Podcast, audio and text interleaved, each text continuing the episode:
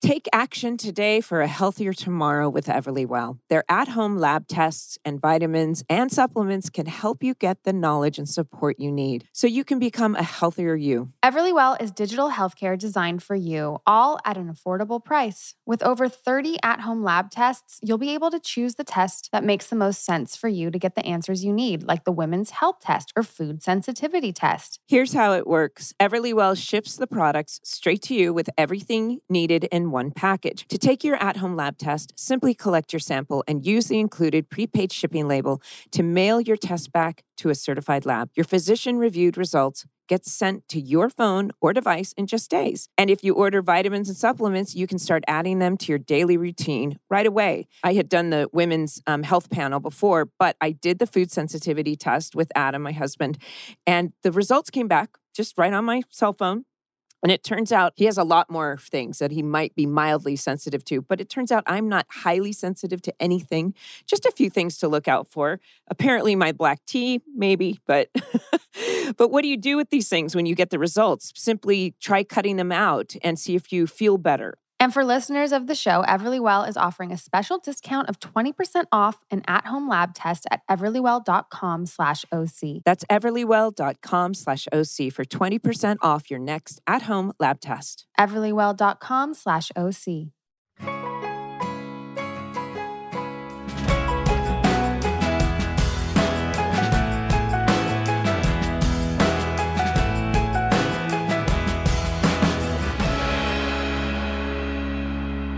Welcome to the OC Bitches. Hi. Hi, welcome to the OC Bitches. Yay. It's nice to see you in person. You too. I know. I've been out of town for a month. I know, between getting COVID, you being out of town, I Uh, feel so like maybe two months since I've seen you. it- it's something month like and a that. half. It feels like it's it really is different doing it remotely than it is in person. Oh, absolutely. I had delays. It was very awkward.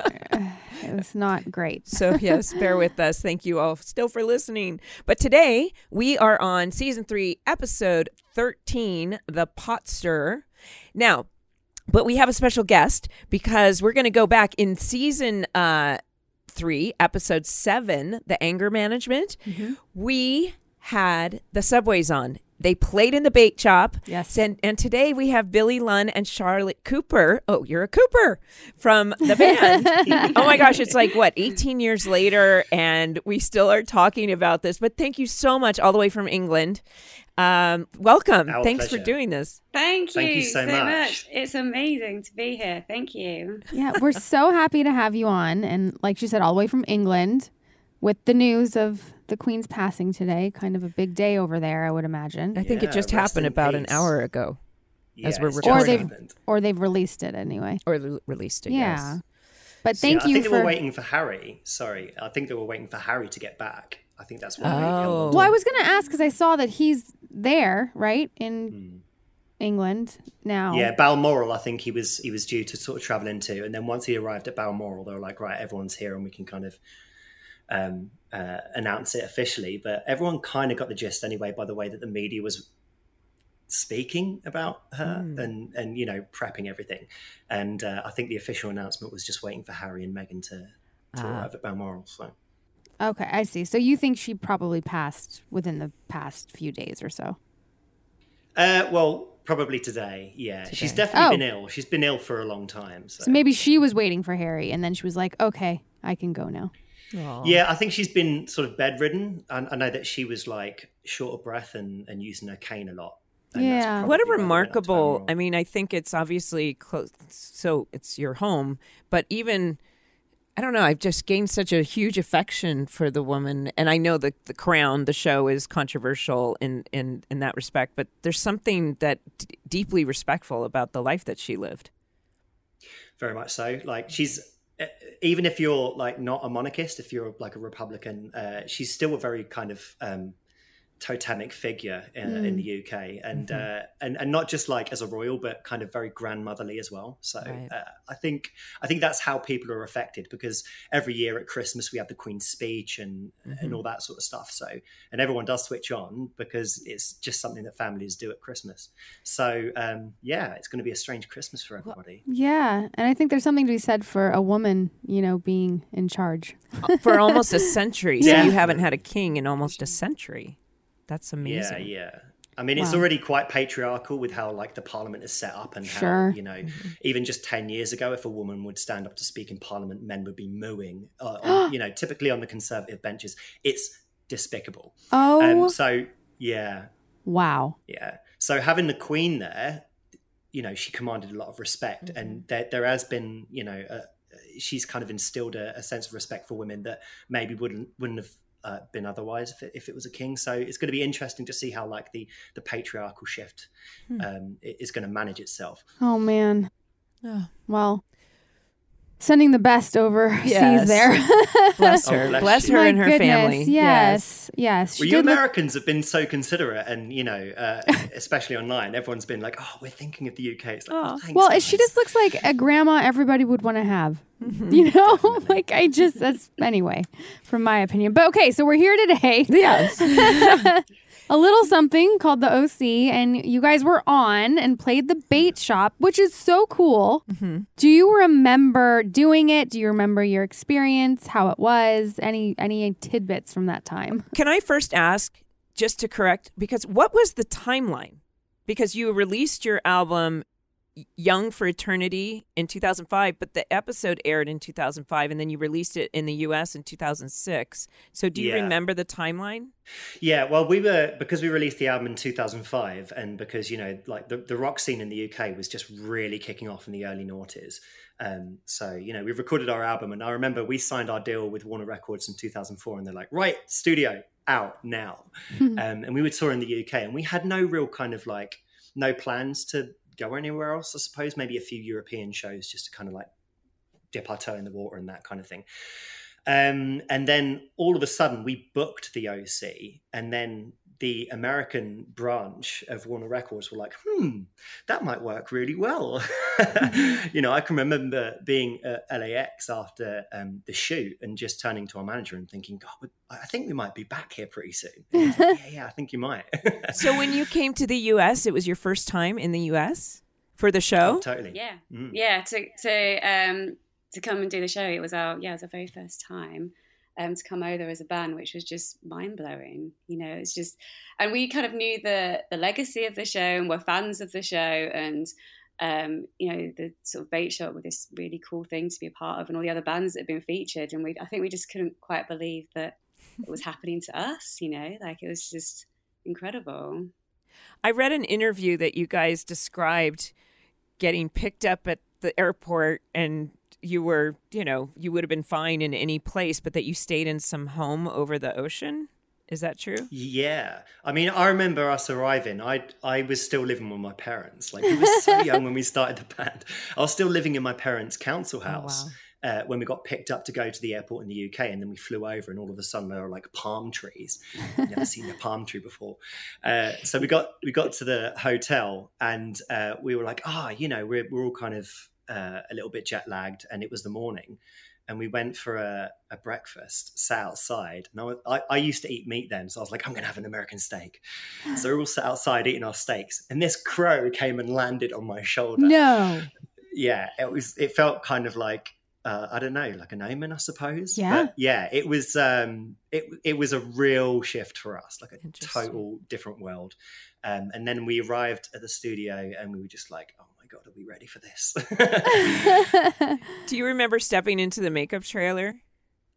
I do. I remember it so well uh, because, like, you know, I didn't know it then, but I'm, you know, I, I came out as bisexual last year. And uh, I was lying in the makeup chair, and the, the lady was like, "Hi, how are you? Yeah, yeah, I'm I'm good. I've never really, apart from video shoots and that sort of stuff, I've never really had makeup done on me." And then Ben McKenzie pulls up in the chair next to me, sort of like I'm like crushing really hard. Uh, Well, we so we've been cute. doing that on this podcast Yes. actually. Crushing quite very bit. Yeah. hard on Ben. but um, I, I totally lost it because he reached over and sort of shook my hand. I was like, "Hey, how you doing?" um, but yeah, it was amazing. So you were And, Team um, Ryan, not Team Seth. I was, and all my friends, like, as soon as we finished shoot, uh, I went back to the UK, and everyone was like, "Oh, did you meet Adam Brody?" I was like, "No," and, and McKenzie though. I met. Mc- what about you, Charlotte? Do you remember that first day? Um, I do. I was thinking about the makeup trailer, and I'd already done my makeup Okay. because I didn't know someone would be doing my makeup. And I'm just like, oh, I'm so sorry, I've already done it, but please, please repair it. Please make, make it look better than what I've done. Aw. And so, okay, so then when you go into the the the bait shop, right? What was that experience? It's different than shooting a video, correct? The way we shoot, um, you you can't use any sound, correct? Is that how? It yeah, so that's the thing that I think um, sort of stuck with me most was that we had to play quietly so that you guys, the actors, could like deliver your lines. So it was like this really bizarre like thing to do, but then it kind of felt like we were really, you know, it's obviously we're really in a TV show, but kind of like we're playing playing a part, playing a role. We're like the band as well as being ourselves. Um, Mhm. yeah, it was awesome just to see how you'd put something like that together. I guess you just you don't really think about it when you watch at home, but it was just really interesting to see how that came together. Yeah, it's a lot different and maybe not as glamorous and exciting as it actually is when you're doing it. I mean, I would imagine the first the first take, it's kind of this awkward thing. Do you? But you get to hear have the music in your ears, do you not? Okay, so at least you get to. Yeah. earbuds. Yeah. Yeah. But we're just so self conscious because we're so used to getting on stage and just making this really raucous sound. Like in Spinal Tap, it turns up to 11. We just do that. Right. Especially when we were younger, you know, just turn everything up. Um, so when they're like, right, you can't make any sound, and then you have to kind of like pretend that you're in the moment and playing a gig and you're all acting really raucously. So I just remember being dead self conscious because we can hear the music, no one else can hear the music. so we're kind of like dancing around on stage, and I could see the the uh, extras in the front row all kind of like smirking a little bit, and that made me even more self conscious. I was like, oh my god! Um, and then you know the the actions happen happening in the back, and you know all of a sudden the cameras are kind of focusing on the action, and I think it's when um, when Ryan grabs Volchok and kind of puts him up against the bar. Um, and because it was in a distance, we're like carrying on. And I, I can remember Charlotte and I kind of looking at each other because the cameras weren't on us anymore, just catching a little bit of the action in the background of the band playing. And we're like, kind of- How Um, fun. but yeah, it was it was it was it was a totally like you know I did a little bit of acting when I left school. I did two years of theatre studies, and it's really just because I didn't want to get a job. You know? I was like, I'll go and do theatre studies a little bit. So um, you know, I did that, and I, I I'd played, you know, I'd done some plays and that kind of thing, but it was nothing to the the extremity that like you know all the cameras and the lights and everything like Yeah. that, that were on the show. So you said you remember meeting Ben McKenzie, you know, when you were in the makeup trailer. Do you remember meeting anyone else while you, were there? Rachel, You. Misha. Yeah, I mean, like I I can I I went home and I was I was just like Rachel Bilson Bilson is such a sweetheart. Like she's Aw. so, you you stayed with us the whole day, like, the whole day. I don't know if you remember, but our No, manager no, was hanging don't- out with us. Don't take this personally. I have no memory. I don't even remember the show. I don't remember scenes Summer did. I don't remember my storyline. So it's not a, like nothing against anything personally. Don't worry. Ev- Every once in a coming while, to us. every once in a while, I she mean- pulls out a gem. So But that's I'm s- I love hearing it, and I do remember you guys being on the show for sure. And I'm so happy to hear that you were sweet. because you know I'm really a bitch. So Well, no, you've done you've done really well there. You were honest, and I'm terrible when it comes to sort of you know when fans come up to us and like, oh, do you remember from me from this show in Glasgow in 2006? I'm like, yeah. you're like sure. you were great. um, but no, you you were. I remember you telling us that oh, it's because Charlotte. Definitely, Charlotte and I, we were kind of like, we really want to see how everything unfolds. And yeah. once we'd done our bit, we were kind of hanging around in the back and, and and watching the fight scene. And I can remember my mind just being blown at how brilliant and how kind of visceral the acting process was. I mean, I can remember Ben grabbing Volchok really hard and slamming him against the bar and just thinking, oh my God, That's so hardcore. Yeah. Um, but you were chilling out with us, and you're like, "Oh, it's so nice that you're watching the whole process." Because I remember the Killers just spent the whole day in the dressing room. yeah, put them on blast. Sorry if I get you in trouble with the Killers. No. That's They're really nice though. They're really nice. They'll they'll like they'll, they'll be like, "Oh, fine." Yeah. Yeah, They'll be yeah. like, it's true. Well, you know what? I think anybody would be really enraptured with Cam Gigandet and Ben McKenzie fighting. Fighting? Yeah. Yeah. So they're I would sit back and watch that any day. right. So my Hell next yeah. my next question. Um, so being on the show, how did it help you, and did it hurt you in any way? I think it's been the biggest thing for us because Really? it, the show, yeah, it's. I think people ask us this quite a lot actually, and we always talk about it because the show goes it's in so many different countries, um, and every time it kind of gets reshown, you get a whole new load of fans, people who've not seen it before, um, and I think out because we've always been a band, we've never had a huge amount of radio play and never had like the traditional sort of way of getting our songs out there, even kind of way back at the start. We've always had to do things kind of differently. So things like the OC have been really, really important to us. And the amount of people that say, oh, we know about you because I first saw you on the OC. So yeah, it's been amazing for us. That's wonderful to hear Yeah. because um, each generation that discovers it, I mean, it's like Kate Bush is running up that hill all of a sudden is on Stranger Things and she's making Yeah. a million bucks a week on the show on her new on her song. Yeah, because they used it. like- Really? Yeah. And it's become it went to the top of the billboards, I guess, or the charts, did it not? Is that something similar Yeah. for you Yeah. guys? Yeah, Not quite. same I mean- happened here. Yeah. Yeah. We could definitely do with some Kate Bush money right Right. now. so great. well, But, and are um, you still touring today? You are, are you not? Yes. Yeah, yeah. We've just we've just finished a whole summer's worth of festivals uh, in the UK and over in Europe, um, and we're kind of taking a little bit of a break now because we're releasing some singles before we release our brand new album in January 2023.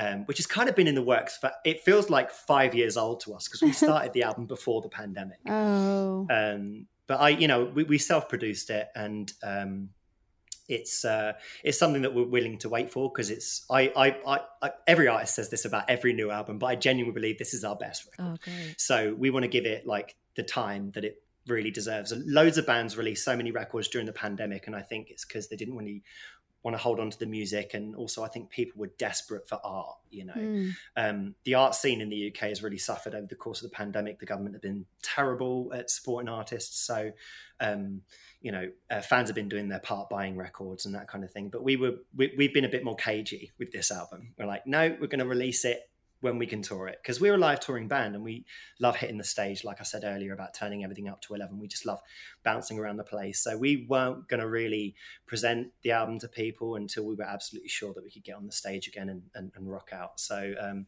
yeah, we're really looking forward to it. Uh, it's our fifth record, and I just can't believe we're still going. Yeah. What's the name of the record?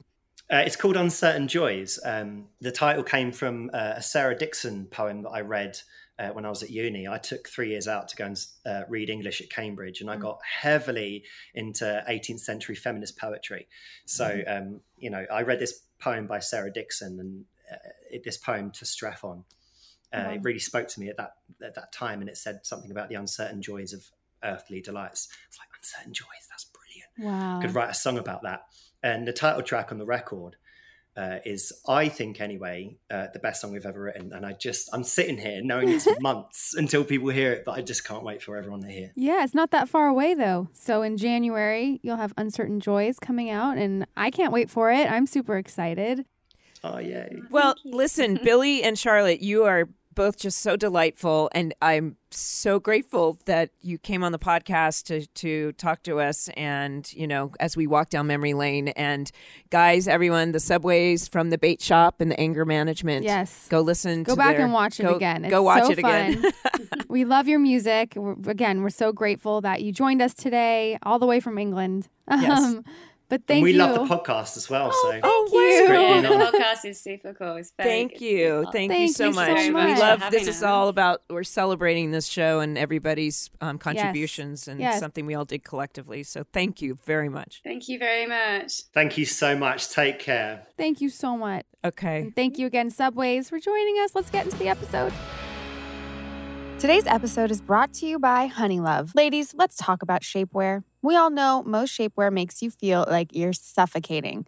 That sexy dress in the back of your closet is so cute, but the thought of having your insides squished by your shapewear is just not worth it. That's why Honeylove spent years researching and developing effective shapewear that's actually comfortable. Overly tight, cheap, and sticky fabrics that roll up are a thing of the past. Thanks to Honeylove, you can finally feel confident and comfortable in your favorite outfits. And we have an exclusive deal for our listeners. For a limited time only, you can get Honeylove's best deal they offer. Get 20% off your entire order with the code OC at honeylove.com. I don't wear a lot of, um, for exactly the reasons we just said, um, shapewear Shapewear? because it's uncomfortable Mhm. and it's hard to go to the bathroom. And Mhm. but as an actress, sometimes we have to on camera, specifically because of the material. I have to wear shapewear, and my Honeylove totally makes that work. If you're looking for sculpting and smoothing from stomach to thigh, I'd recommend their Super Power Short.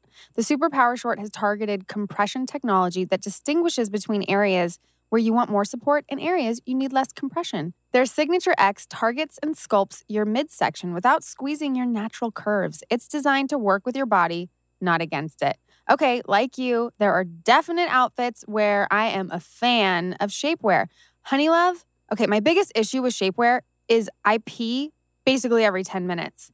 They have a hole so you can pee easily without having to strip off the shapewear. I'm sorry. That's my favorite. I, it's just it's it's brilliant. And it doesn't stop there. Honeylove has more than just sculpt wear. They have incredibly comfortable bras, tanks, and leggings for everyday support. The crossover bra is the most popular bra they have. This bra gives all the support of traditional bras without using any underwires. My favorite. Goodbye underwire pokes and marks. It's made with incredibly soft and surprisingly strong fabrics and features adjustable straps.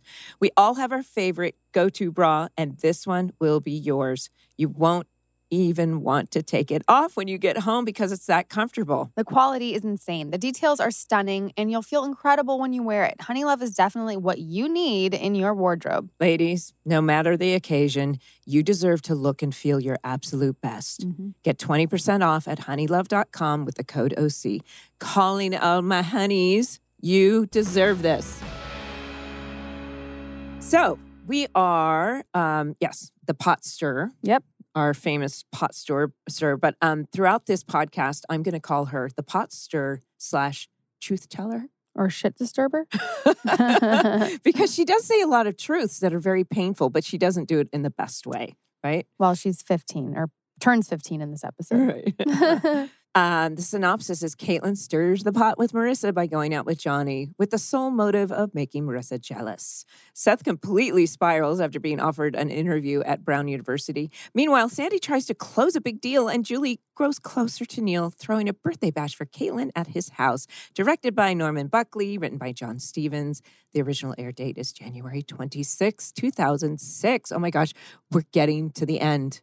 Oh. Like at this point, it's only one more year because we Ugh, finished in I'm just still dreading the end of this season. Oh. I don't want to like get there. oh, no. um, okay, let's talk about let's do Seth and Summer first. Yes, Um, obviously all the brown stuff is happening. right. Well, I mean, in the beginning, the very very first scene is that kitchen, of course, and Seth is acting so strangely that everybody, you know, when somebody's energy is so just so different Yeah. that your whole family's like, "What's up?" Yeah. Yes. And He's very, very insane in this episode. it's like he's um you know he's putting coffee on his on his cereal and he's excited about this interview that he's getting but it's kind of hitting him that he's leaving newport which He's I- always wanted to leave Newport. right i think he's in shock Yeah. because he's going i this has been my dream since eh, since i was like eight and all of a sudden i don't want to leave and he's what's going on like Right. what is going on trying to figure that out Right. which Right. is understandable Yeah, it's understandable. It's a little extreme with him in this episode. And very much so you know, when Seth and Summer they're talking about the interview in the hallway, and Summer is taking advice from her boot camp instructor. this is the most adorable thing i think you've ever done on this show what? Do you want to see my face? Oh, my war face. you see your, can I see your war face? my war face? I mean, I only know Summer's war face. Oh, okay. My war face is probably like deadpan and boring. Oh. Leave me alone. But I love it. I wrote adorable girl. And you know what's Grr. so funny? I noticed they say, I forget what what's coming on this date, but she says August 25th, which is my actual birthday. Mhm. And I think Josh did that on purpose, Ah, very good. if I'd have to guess. And uh, whatever the quote is, like, you don't, or own change, don't let change own you. Uh huh. Is that the boot camp quote that Summer gives to Seth? Something like that. Anyway, it's good advice. Right. I well, and. She, and he says, you know, well, I thought it was interesting that, some, you know, as, as soon as everyone heard that he was got an interview, they said, well, what about Summer? And he was like, I didn't even think about that. Like, that's how out of it he is. And so when he sees you at school, Seth says, Aren't you nervous? And she says, Well, I was, but my boot camp is instructor, right? Right. And I, I talked to CG and I said, I, you know, what did you feel about going to school? Because she moved to Chicago. And I said, Were you excited or nervous? She said, Mhm. I was excited to go. Of course, I was a little bit nervous, but she was more like Summer, I guess. I really admire Summer in this whole episode, how she handles everything. Like, if I could take my anxiety and like just put Summer into my body to get rid of it, like how she handles the whole thing, even with like the interview, they're in the pool house, Ryan, Seth, and Summer, and they're going over the questions that might happen in the Brown interview. And Summer, you know, like who's the most inspirational? She's like Miuccia Prada. But, and then her explanation, she's co- so confident in herself and her answers. I swear I'm learning so much from her. And I need to put more of her in me because it's really admirable.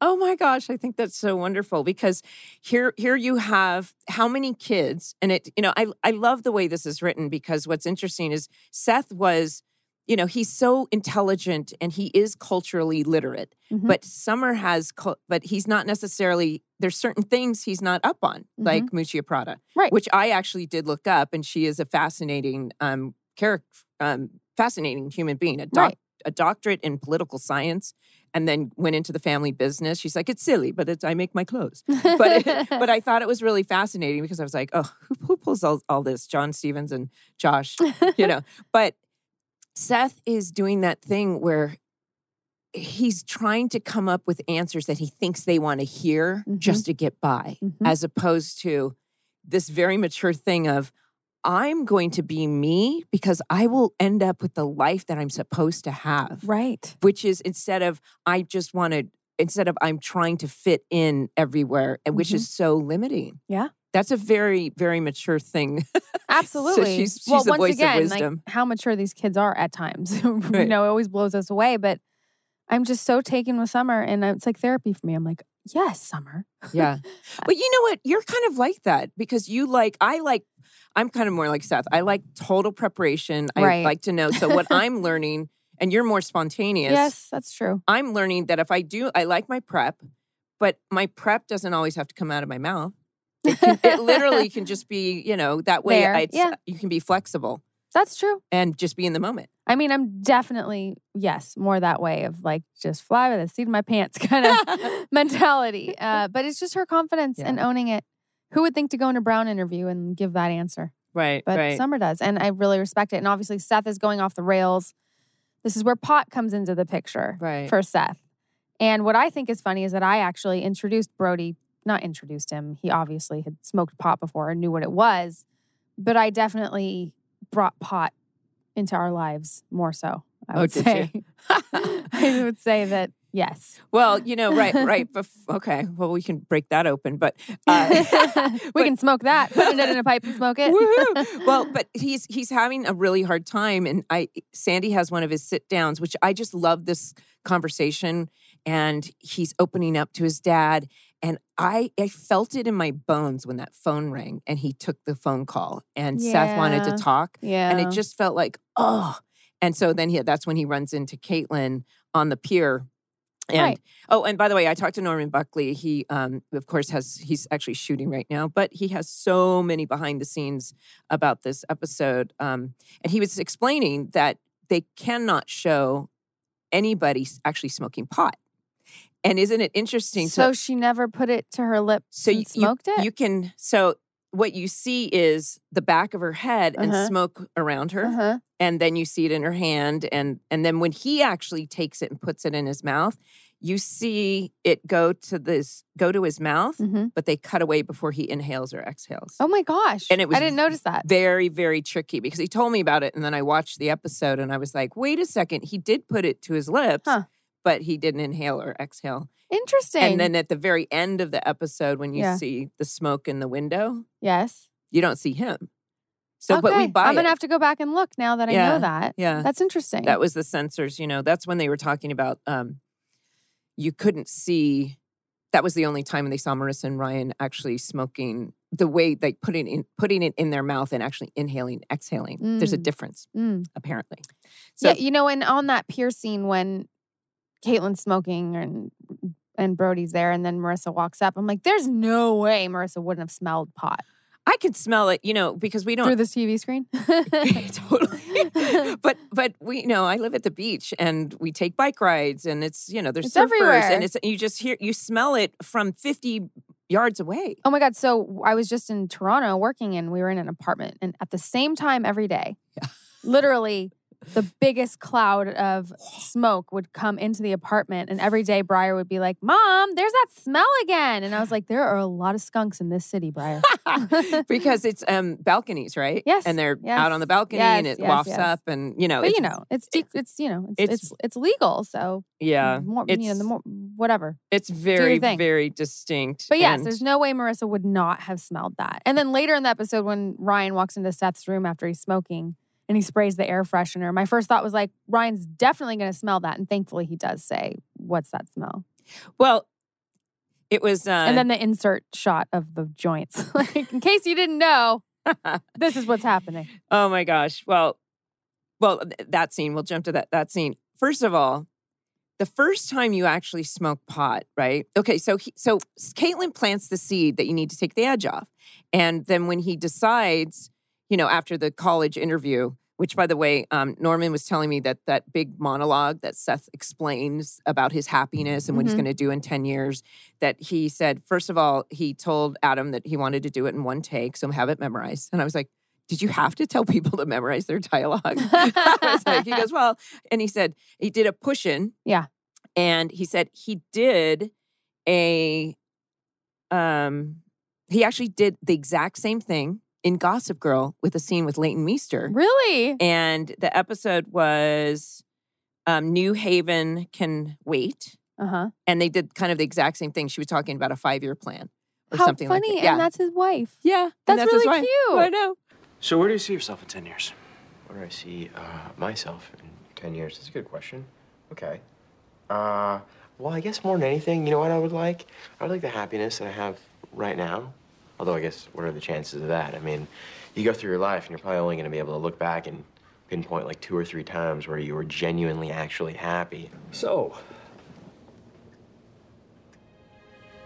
Well, I'm aware I lack some people's easy grace with strangers, and I don't exactly make you feel like you've known me forever, even though we just met. So anyway, They had a five year plan. but then I was like, you know, so poor Seth. He's like, he's he's such a controller and and such an overthinker. There are no wrong answers in life, you know, with the wisdom of Summer. But then when he gets to that scene where he decides to actually smoke the pot because he thinks it's going to Smoke the pot. smoke the pot, smoke the weed. You can tell I'm not a smoker. So I don't personally think that it's takes the edge off. It Well, could it it could have a paranoid experience. You can one thousand percent have a full blown panic attack. The first time I ever got really stoned, I was at City Walk, Universal City Walk. Okay, it's very crowded. There uh. are a lot of people. There uh. are a lot of lights. Let's just say maybe not the best setting the first time you get really stoned. I fully was like, I'm gonna die. More so if you eat weed like pop brownies, you have that that reaction. I've learned is way more anxiety inducing. I have a story about that. Well, share. Do share. Literally, it was after I had just finished like breastfeeding Yeah. and my friend's birthday. And he was like, Mindy, hold these brownies for me. Because we went to a restaurant and then we Oh, went to no. the Avalon Yeah. on Sunset. Yeah. And I said, Well, what is it? And he was like, they're cut in the right. He said they're pot brownies. And I was like, never had any. And he's like, they're cut in the correct shape or size or whatever. And I had them. I'm like, this is delicious. like, and I had two. And then You had two? and then I was like, but they were small, like this big. Oh, And the next thing you know, I was like, this isn't okay. oh, and oh, I was no. like, I feel I mean, like I'm, I'm, gonna sweating just hearing this. die. Oh, yeah. edibles are not. No, friendly. there. It, I'm the per. I would be exactly. Every time I smoke pot in my life, I'm I'm like Seth. I walk. I ran away. I ran away from. So when when he finally gets to the um, when he finally gets to the interview, and she says, "And whatever you do, don't ruin it." Yeah. That's like instant paranoia. Inducing, yeah, anxiety inducing. Yeah. I wouldn't say Summer would be the best person to like talk you down. Well, uh, the other thing is, so he, it clearly didn't take the edge off or relax him. It made him even more heady. But going back to the actual scene, Adam is so good. Why is Adam so damn good because he's fucking Brody. He and and Ben he does was great this too. laugh in that scene with with Ryan when he comes in, you know, and he's like being stoned, and it was like a real Brody laugh. It was so cute, and he's just so good. He just, you know, you're watching him, and it's not even like there's any effort. Like it's just him, and he's so talented and so. it was no, I was like, did you really smoke? That was so good. yeah, right. you probably. That's what I wanted to ask you. But have you ever smoked pot at work? No, Never. God, never. I've smelled it on people though. Yeah, I think I have maybe once on Hart of Dixie. Really? Maybe one. I think I did it once just to see, and I was like, I'm never doing No, that no, no, again. no. This was a terrible idea. Yeah. No, just even having like a slight hangover at work is the worst. Okay, so Brody Okay. doesn't go do the Brown interview, and there's a, in the scene in the hallway when Summer has been in there for an hour and a half covering because he's late because he was stoned. It's so sweet, actually. Don't She, I see, I do this thing where I go like this, I smile, and it's like a like an Ethan Hawke from um, Reality Bite smile. I don't know if anyone gets that reference. I'm dating myself, but it's like a really quick, and it's me covering because I almost broke and started laughing. Oh, I know, and I caught that in that moment. because well, you pro- you and Adam probably had a lot of giggles and munchies over the years. Giggles and munchies. but munchies, but- they don't go away. but it is a really sweet thing that Seth is now he's the audience is understanding. He's like, two years ago, my life changed with you and Summer, and I don't want that to end. That I totally understand. Sure. Absolutely. Like Yeah. this is what I want to hold on to. I'm finally happy. Maybe maybe this dream of mine that going away isn't what I want to do anymore. Right. And Ryan does a kind of sandy um, pep talk, and he's like, "Dude, you're the one that got up on the coffee cart. Right. You're the one that's that's changed. It's okay." yeah. yeah. So there was something very sweet there. So I thought he's going to go in, but then he when He he, doesn't. skedaddles, Nope. Yeah. He blows it. he bro- wow. So that brings me to something else that I want to talk about. okay. Um, something I want to know how you feel about this. So the whole, obviously, Caitlyn, her birthday, Julie, everything going on. There's a lot, a lot here with Marissa, Julie. There's also you and Dr. Roberts. There's a lot of things.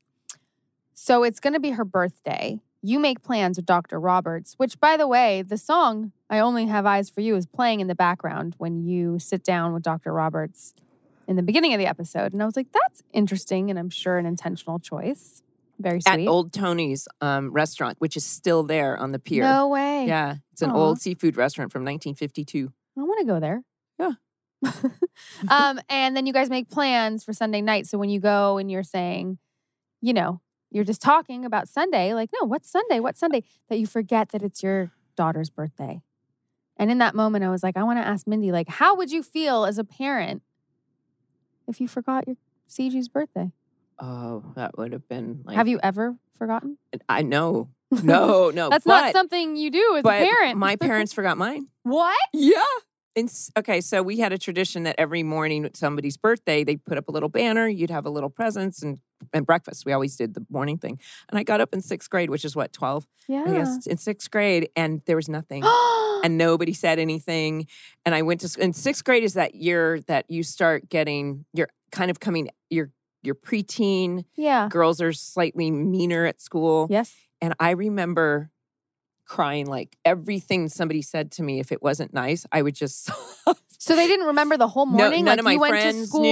like, Nobody. I just sat. I was totally sixteen candles. Like nobody. so and finally, I think when I came home, my mom. I, I think she'd remembered for later when I was like, "What happened?" She's like, "Well, I we had to do it later," but nobody said anything to me, and she probably wouldn't remember any of this, but I do. So Aren't you picking her up today? I think you should greet her and say, "Mom, what the fuck?" I know. I'm picking up the octogenarians at Union Station and going to the theater. Oh, what are you seeing? The prom at the Ahmanson, Oh, the musical. okay. I think don't so. know it. It's Sounds it's fun. a it's a it's a Netflix movie or no? Is it? But anyway, she forgot. That's so It sad. was so and you still remember that. yeah, I remember the day because I remember hanging out with some friends or something, and they said something snide that normally you just kind of let slide. Yeah, but it was a hard day. Well, That's a trauma day. Well, and you know what was kind of interesting? So when when Julie and Neil are in that restaurant Mhm. and he says, um, you know, you you didn't uh you kind of waved me off twice, what's going on? And she's like, I've got a lot going on. You know, her her girls are back in her trailer. And, you know, so for her to tap the brakes and not think about herself is like she's growing, right? Right. And then she says, Well, what changed? I felt something Right. which was really sweet. And then when she bursts into the trailer and she's like, "We've got Thai takeout." I have you ever seen Julie happier? no. I haven't. It's No. so sweet. and It's like your match with with Neil is really like well, and I, spot on. I think also because she's she's in the trailer with both her girls, Mhm. And she probably had imagined that they're all going to hate me because I live in a trailer. When in fact, she's learning Blue. it's an a- happiness is an attitude. You can be happy in anything. Absolutely. That's why I was like, I can be happy in a tent. Like, Well, maybe for a couple days, but but Yeah. then when she um when this whole thing happens, all I could think was, yeah, it's the sixteen candle situation where she was like, oh my gosh, Caitlin, I'm Yeah. so sorry. 16 candles. Yeah, Yeah. Jake, Jake. Yeah. Oh, Jake Ryan. Jake Ryan. Yeah, He was a looker. yeah, Love me some Jake Ryan. he still is. I think. Is he? I think so. Michael Schofley, you listening? Schoeffling, Schof, Schofley. Uh, oh so- my gosh. Yeah. No, and then you know, when they when she says we're going to do this party Yeah. and um I thought it was so funny when she runs in she's like, "Whoa, I've been jogging." And Yeah. I I used to do um, cardio barre and pilates and I forgot how felt how good this feels. I got 3 honks, which is like something to celebrate in Julie's world. Of course most is. most women would be like, "Don't honk at me." I know, but you're like, oh, they still, I got a few whistles and Right. a few honks. well, then I looked at it and she starts saying she's like she she really is um high on um endorphins and she's like I am 16 going on 17. And then I noticed that Mischa was actually wearing she looked just like Liesl in The Sound of Music. she literally, I noted that too. I was like, they literally have her in a proper, like, Austrian traditional folk top. Yeah, yeah, yeah. I know.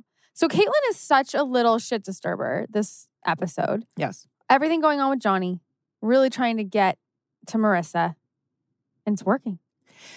Right. So she, the phone rings and Marissa sees that it's Johnny Yeah, and Automatically assumes it's for her because Johnny's like, oh, well, I just called on uh, Caitlin's yeah, phone. are you calling for Caitlin? And you know, he says, no, actually, I was calling for you. So it's it's so hard because it goes back and forth. You know, what's interesting about Caitlin is, and I think this is we all of our characters, our regulars, have been somewhat, you know, they're established. So when you have a brand new character, she has every time you get in a scene when she talks to to first when she talks to Seth when he- she was smoking pot, she says, "Can you imagine?" growing up with a sister like Marissa. She tells her kind of angst to Mhm. everyone who listened. She Mhm. tells it to Johnny. She Mhm. tells it to Seth. Mhm. She tells it to I mean she she tells how painful it's been. I wondered if they forgot about me. The Yeah. one day that they paid attention to me was my birthday and they forgot. right. So she's really hurting. Yeah. And then you add in sister um, competition, which is really intense. Like you, some sisters can be really, really I have, yeah, odds. best friends who, you know, the little sister was always, you know, had a hard time because the older sisters got the attention from the boys and whatnot. And I get it. I mean, well. And also remember, so last time we saw Caitlin or she was around, she she was a girl who was involved with her pony and Her uh, hairless pony. Yeah. And she had her own life and her world. And then now she's kind of back and she's had to compete with all kinds of Marissas, let's say, at boarding school. And also Right. that everybody gives so much attention to her. So Right. there's so many dynamics going on. yeah. And also that she's, Marissa acts so surprised, like, who is this girl? I don't know my sister. And I'm like, just a couple years ago, you were doing some pretty shady shit, Marissa. Yeah. You think? And and she says she knows she's Julie's daughter. So she's gonna be this she shouldn't be so surprised that her daughter's kind of conniving. Right. I mean her sister's sister. conniving, yeah. Yeah, yeah, yeah. Like it's so shocking. And so you throw a party at my house Uh, because Neil offers it to you, Right. And you you invite her pony club. The scene where Kirsten and Julie are talking. Yeah. And first of all, I don't know what the fuck I was wearing. That is my least favorite. oh, when you're talking and you're talking about remodeling the house and stuff. Yeah, it's this. It's basically like um resort wear, but it's, It's like a- rust color and gold. And Yeah. so you know what? A simple thought I thought about was like, here Julie is being all humble, living in a trailer, and now Mm-hmm. she's actually remodeling the house and looking at the silver. yeah. And I'm like, you can take the gold off the girl, but you can't take the gold digger out of the girl. Because she had to sell her jewelry, Yep. and now she's like, oh yeah. there's You the haven't old, even kissed, but you're remodeling the house. I gotta respect it. there's the old Julie. We haven't seen her in a while. I haven't seen her in a gold while. digger. It's good to see her. Good to see her. Um, but yeah, you have this party. So, and obviously, you know, Caitlin invites Johnny and the pony club's there. And I'm like, this is a massive house. Caitlin brings Johnny to Summer's bedroom to kiss him. Yeah. I'm like, why are you in my room? yeah, yeah. Go in one of the 25 other rooms. Why have to c- contaminate this one? because that's the set they had, right? I know why. I'm Yeah. just saying. I know, right? Don't don't don't be Don't logical. contaminate my bedroom. Now, Norman was telling me shooting at that house. First of all, do you remember this? He said that Tom Arnold owned it, but I do you think I think before Vaguely we shot familiar. there because I I remember I thought we talked to the um the owner. He must have owned it before we were shooting there. Okay. but but it was an interesting house. It was like off Kanan or something, right? right. It's a it was a We talked beautiful about it. house for the outside and for that foyer. Right. and then the pool itself. But the rest of it was, he said it was really tricky to shoot in because it Huh. was very elaborate. It's always a little harder when you're shooting in a real house as opposed to a set because sets you can move walls. right, right. real houses, there's limitations. Right. But um, you know, this this other thing that Julie's forced Marissa or asked her, you know, I need you to help set up. And I think Marissa would be very happy to have done this, except that sorry, when she invited her out, we skipped that part. Um, she said, Sorry, I have plans. And then she shows up with Johnny to the bait shop. yep. Where Marissa said they were going. Yep. Right. And she says, you know, so there's two things. She outwardly, she says, first of all, that's my friend, and you're hanging out with my sister, and clearly you're 17 and she, she's 14. I understand that. But I guess I have to put myself in Marissa's shoes because at first I was like, or is she really jealous and she doesn't know it? I mean, I think there's she's definitely jealous. But there is also something wrong with like if this is a good friend of mine who all of a sudden started hanging out with my little sister. I guess there could be a reason to. There's that too, but she's is that an excuse? Yeah. I mean, I had that when I was when I was younger. You know, they're talking about 14 and 17 and she turns 15 in the that's episode. not that big. When I was 14, my boyfriend was 18. He was also my brother's best friend. Okay, so it did happen. Sorry. I when I was 17, I dated a 27 year old. Look at you. I mean, I'm sure you dated over. Uh, yeah. Yeah, Mm, yeah. I had a few wide gaps in my time. but that didn't last. Moving It was right really along. quick. anyway, Yes. Yes. until I yes. was like, why? And then actually, with the 27 year old, I was like, at some point, I'm like, there's something wrong with you. I'm 17. 17. You need to find somebody else. Go away. I like, know. It was somebody I worked with, and then you know. Anyway, There's all these things going around about Leo DiCaprio right now, how he only dates, he dumps them after they turn Yeah. 27. he, and he starts over at 22. Hey, Yeah. the guy knows what he wants. Yeah. He knows what he likes. Yeah, I don't yeah, know, yeah. but they're saying it's not true, right? But that's just the But in any case, that's the theme going around. But in any case, yes, and and Caitlin is just milking it that Marissa has to sit there and and she's in her bikini and she's acting very, you know, just a how do you say it? She's acting very um coquette, coquettish or something. She's flirting with Johnny and doing it all in front of her. Of course. And Marissa's just like, uh, This also in this episode, Marissa and Ryan could not be more disconnected. right. And it's like nothing. I'm like, are they are they even together? Like, what's the you know what I mean? Like, it's so it's so disconnected with them, and they even like you know they show them in the picture together, and I think it's intentional that it's like they're clearly not vibing Right. because I don't think they are at all. You know, it, yeah, there's something, it- there's so much going on because this is why I'm saying truth teller when Caitlyn keeps throwing these, tr- you know, when she, first of all, well, okay, let's go back to your bedroom. So she's up in the bedroom and she asked Johnny for a kiss, Mhm. which was, you know, that in itself, I was asking Norman, I was like, Ryan Donowho was 20, he's your, or I think your age, Oh, is he? um, born in 1980. I'm 81, 81. So he would have been like 25 or something Okay. while we were shooting and she and how she old was, was she really Willa? was 15. Oof. So I was asking Norman like Wait, how is that? Is that allowed? yeah. So he said, you know, it's so clinical on a set. Yeah. Kissing and Of romantic course. scenes and everything. And then they have now they've even taken a step further with these sensitivity. Um, These intimacy coordinators. yeah. Did you have that? I haven't done anything since, Okay, because that's only Can I tell you the job I just did? Mhm. I had to have a phone call with an intimacy coordinator. Now, there's like one of the stage directions was he looks at her cleavage. We literally had to have a conversation about that, and I had to be asked if I wanted her on set for that scene. Oh wow. It's like that. It's that extreme, Yeah. which is new. I'm like, I've never, I've never experienced Huh. this before, you know? And then there was like a kissing scene, but it was like barely anything. And, you know, Hmm. do you want me there for that?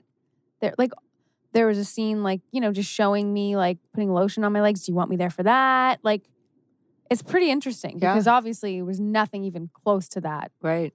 Interesting. when we were doing this show. No, I I mean that's I think what's it's it's a business and like Norman said, it's clinical, Mhm. but it's still, you know, we're trying to with Me Too and everything, we're trying to make sure that people are protected. Yeah. So um it Yeah. might feel like it's a little overkill, but in, I mean, look, if we know why it's there. And I think there's certain circumstances where absolutely it's needed. It was just kind of crazy, like the level Yeah, of because we are used to something entirely different. Like we, yeah, we they're like, listen, put these pasties on, go, Right. jump on that guy and get it over. with." that you know what that is what i was told when i had to do some you know show some skin when i was younger it was like you know what it's just easier if you're just brave and don't care like that's and you're you have you adopt that but i would think that for younger people coming up in this industry now i don't think anybody wants to see that now but as, I think there's plenty of people that want to see that now, Mindy. only fans just kidding you should join.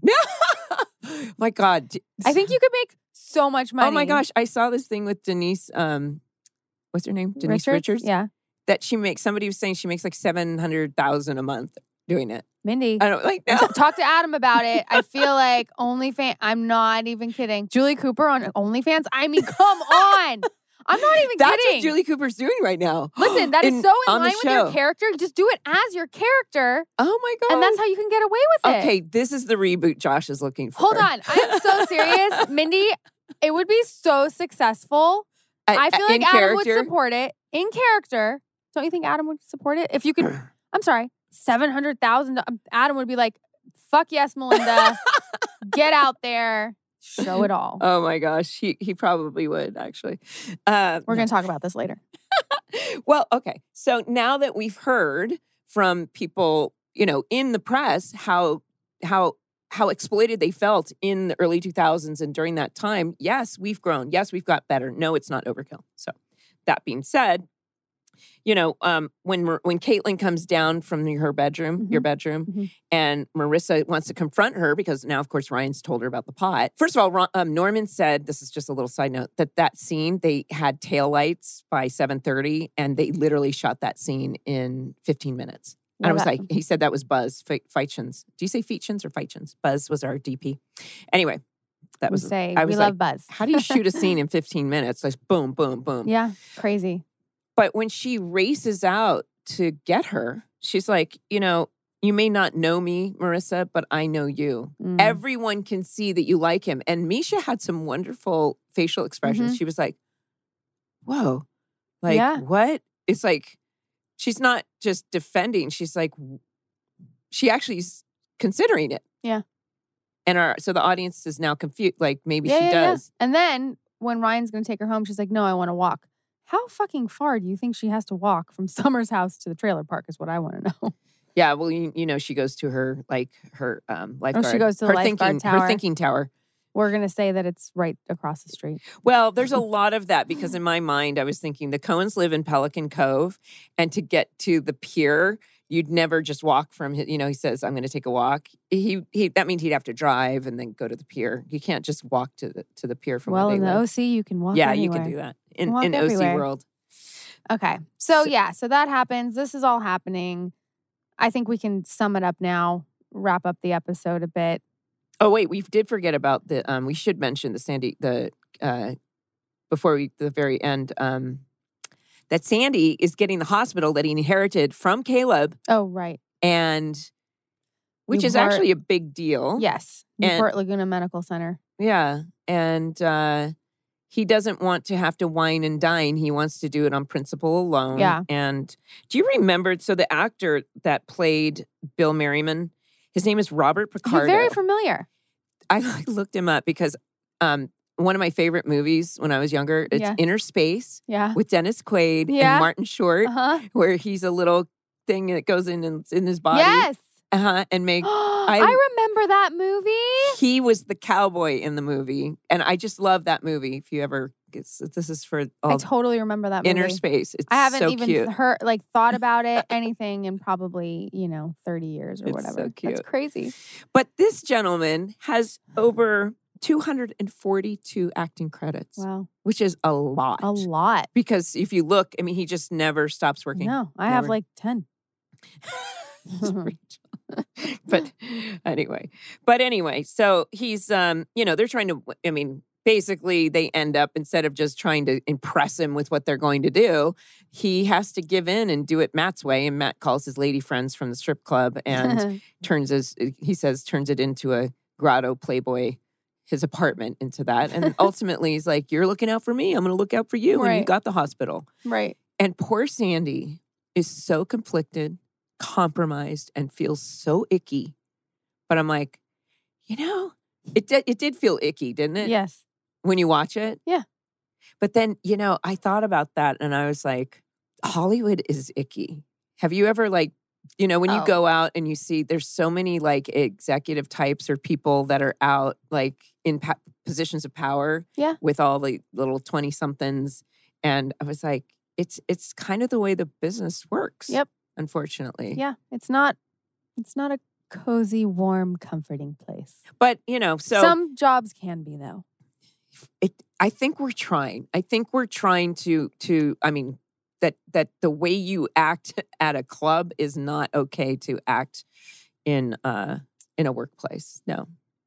Or or anywhere, right? I don't know. The way you act at a I'm saying. club is how you should act throughout your life. No.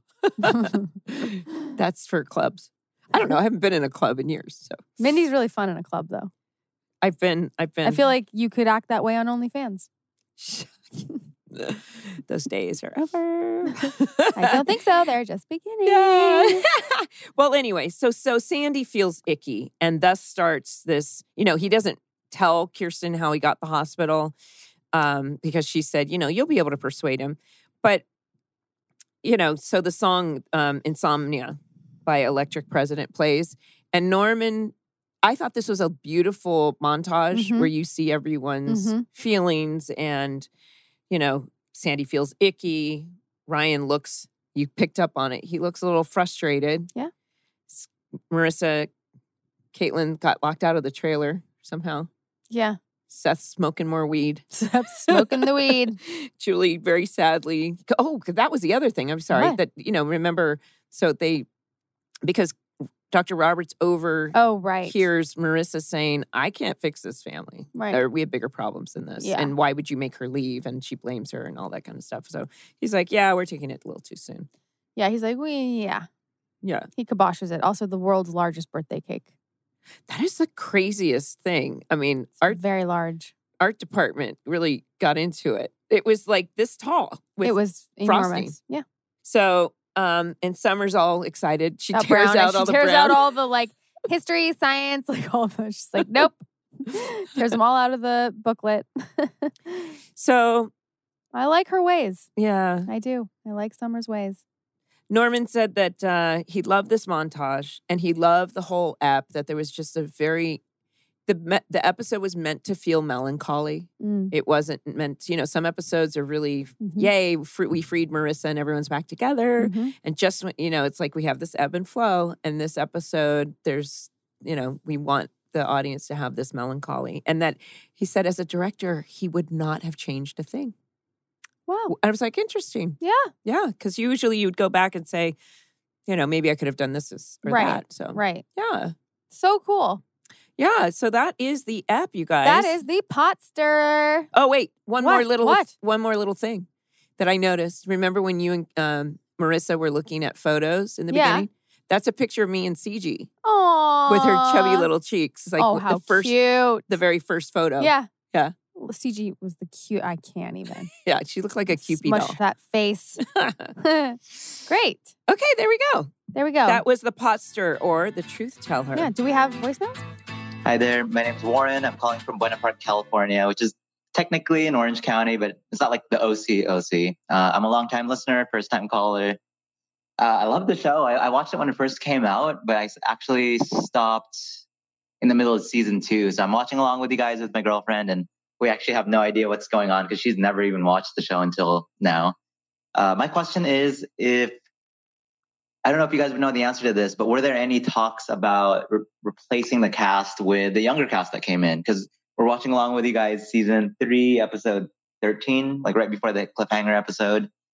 And then we get introduced to Caitlin and Caitlin's boyfriend, who's Jasper from Twilight. Uh, you see all these fresh new faces, even Johnny and Chili.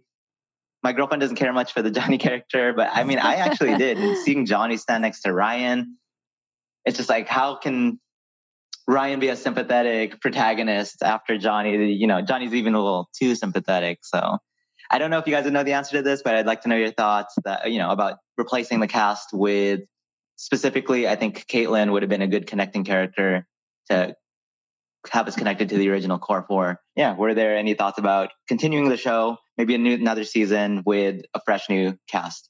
Uh, thank you. Thank you so much. And we're so excited that you and your girlfriend are watching That's, along. That's just the way to do it. And yes, Uh, we do say spoilers sometimes, so I apologize in advance. But we do warn you. well, you know what? I actually thought about this. So we're so from a writer's point of view in this episode. And first of all, we don't I don't know none of us really know what was discussed in the writers room unless you were to ask that, um, Josh that question specifically. yeah, I'd have to ask Josh, but But I'm sure so at this point they have to think about either ending the show or going on to the next season. They have to be willing to do anything because the show isn't technically picked up for the fourth season until a certain point. Um, they, I don't know if they were planning on the Marissa character leaving at this point. Um, I didn't. I'm not trying to spoil it too much, but I also thought it was interesting, like how they probably thought, how do we keep Seth in Orange County? Like, well, so he doesn't go to Brown next year why do they want to keep him in Orange County? for the next year. Because See, I I'm mean, like you guys. I don't know what happens. Well, because if summer goes away, and I mean, it's an interesting thing. I don't know. They probably it's an interesting. Let's keep him in Orange County, but summer gets into Brown. So there's different ideas there. Like this was a good way to keep him in Orange County. Mhm. He he didn't. um Right. there's and it's a good storyline for that. Now, clearly, bringing in Caitlin, I think she, they bring her on for an idea, and it worked so well that they keep her. They brought Autumn on; it worked so well that they keep her. Um, But I would say there was probably discussions of can maybe if there was a world of continuing with a younger class and with Caitlin being the lead and stuff. I you're, you're probably absolutely right. You know what? That you I would wouldn't doubt that they had that conversation. I can confirm that for you, Warren. Uh, I'm gonna have to ask Josh Schwartz about that, but I would say yes, and that makes a lot of sense. yeah, And I think even talks about if it were to ever have another life, there'd be another younger Mm-hmm. cast that would have be Kirsten and Sandy's kid. Right. You, had a kid too? Yes. And Julie's They're the kid, same age. Same age. Like that would be the probably class Yeah. now. Mm-hmm. So yeah, I would say there was probably most definitely talks of that. Yes. And he, he's he's my OnlyFans manager. He's My kid. No, just kidding. See, Julie. she's into it, you guys. No, that's Julie Cooper. yeah, well, you're gonna do it as a character. if you look at it that way, it's happening. Okay. Thanks for your question and everything. Is there a real reason why Kathleen is so attached to Johnny? Is she jealous of Marissa and her relationship with Johnny, or is she really in love with him? I would say it all has to do with her sister. Yeah, I mean, I don't think she's known him long enough to have developed No. feelings. I think she's super motivated to get at her sister. yes. But then I question why is Johnny actually hanging out with her? Well, he also is trying to- to get at to her Marissa. sister. Yeah. So so yes, this is all about Marissa. yeah. And I don't think at this age Oh, really quick, the last question. Sorry, when his girlfriend doesn't care for Johnny, I was like, well, oh most people didn't. I don't I yes, you guys aren't watching it. I hope we didn't spoil it, but we anyway. So sorry for anybody who hasn't seen it yet, but we didn't talk specifics, did we? I don't anyway. I probably did. But yes, no, Caitlin is she she doesn't care No, about his I- feelings right now. She's all no. self-centered yes. and she's out to get Marissa. She's got resentments and she doesn't know what to do with them. Yep. My question is Did Adam actually smoke the joint in this episode, or was it like a prop? yes, he smoked the joint in the. No, I'm just kidding. no, well, Mindy talked about you can't actually smoke on. Well, I think he's she's I wonder asking if he actually smoked pot. Yeah, I know. I wouldn't put it past him. I don't know if he did. I wish I had a better memory, you guys. Oh, it's terrible. I I- wouldn't put it past him to be like, yeah, fuck it. But no, I, I don't know that he did. Yeah. I've I've had producers give me alcohol when I was younger to do a sex scene. Oh, I had Yeah, to take we a shot of talked- tequila before I made out with Hayden for the first time on Jumper because I was Oh. so nervous. Oh, I think wow. we both took a shot of tequila. Yeah. Anyway, but um yeah, I don't there we we don't have proof of that. No, So. no proof. but he sure acted well or Yes. he, he knew how to act Yeah. with it. So How different would the episode play out today in today's kind of climate and the feelings that people have about pot maybe changing over the past, you know, 10, 15, 20 years? Uh, just wanted to get your guys' thoughts. Thank you. Yeah, I've thought about that too. Cause like all the, oh my God, he's smoking pot. It's like, okay. Cause I was so glad that it wasn't a just say no episode. Oh, it it God. was it wasn't What what show did that? Was like Saved by the Bell or someone that was yeah. was it Saved by the Bell? Yeah. Yeah, where it's just like, oh my God. the more you know and all that kind of you know it was Yeah. more like No. look it wasn't you know i did it once and then ryan pointed out like yeah but you're doing it like this so it didn't become a big huge deal but we haven't seen the next episode so but i don't know i mean i guess the whole idea we were just talking about this that it was technically still illegal back then Right. No, so yeah so, so it would be slightly different but but it's still underage pot smoking is still going to be i think it would have been handled kind of similarly right just kind of the same. We didn't kind of do overkill on the show. We didn't do overkill. And like Seth's parents are super cool. So it's like, Yeah. Although they would have smelled it. Uh, you can't keep it out. oh, yeah. I mean, but I feel like. Sandy would handle it like, yeah, really he would have handled it Yeah. well. Yeah. yeah, Berkeley. They went to Berkeley. Yeah. Sure. Although I know that there's a, I know, I know parents that smoke with their kids at Oakwood and grow with their kids Sure. at Oakwood. That's a very definitely hel- different. Yeah. Hollywood, LA thing. Yeah. Okay. Okay. Thank, Thank you for all your questions. thank you for all of your questions. Is that it? That's it. It's so great to see you in person. I know. I'm sorry I've been gone so long. That's okay. That's okay. Um, thank you so much for listening. Follow, rate, and review. Welcome to the OC Bitches wherever you listen to your podcasts. If you like to watch us, check it out on YouTube. Bye, bitches.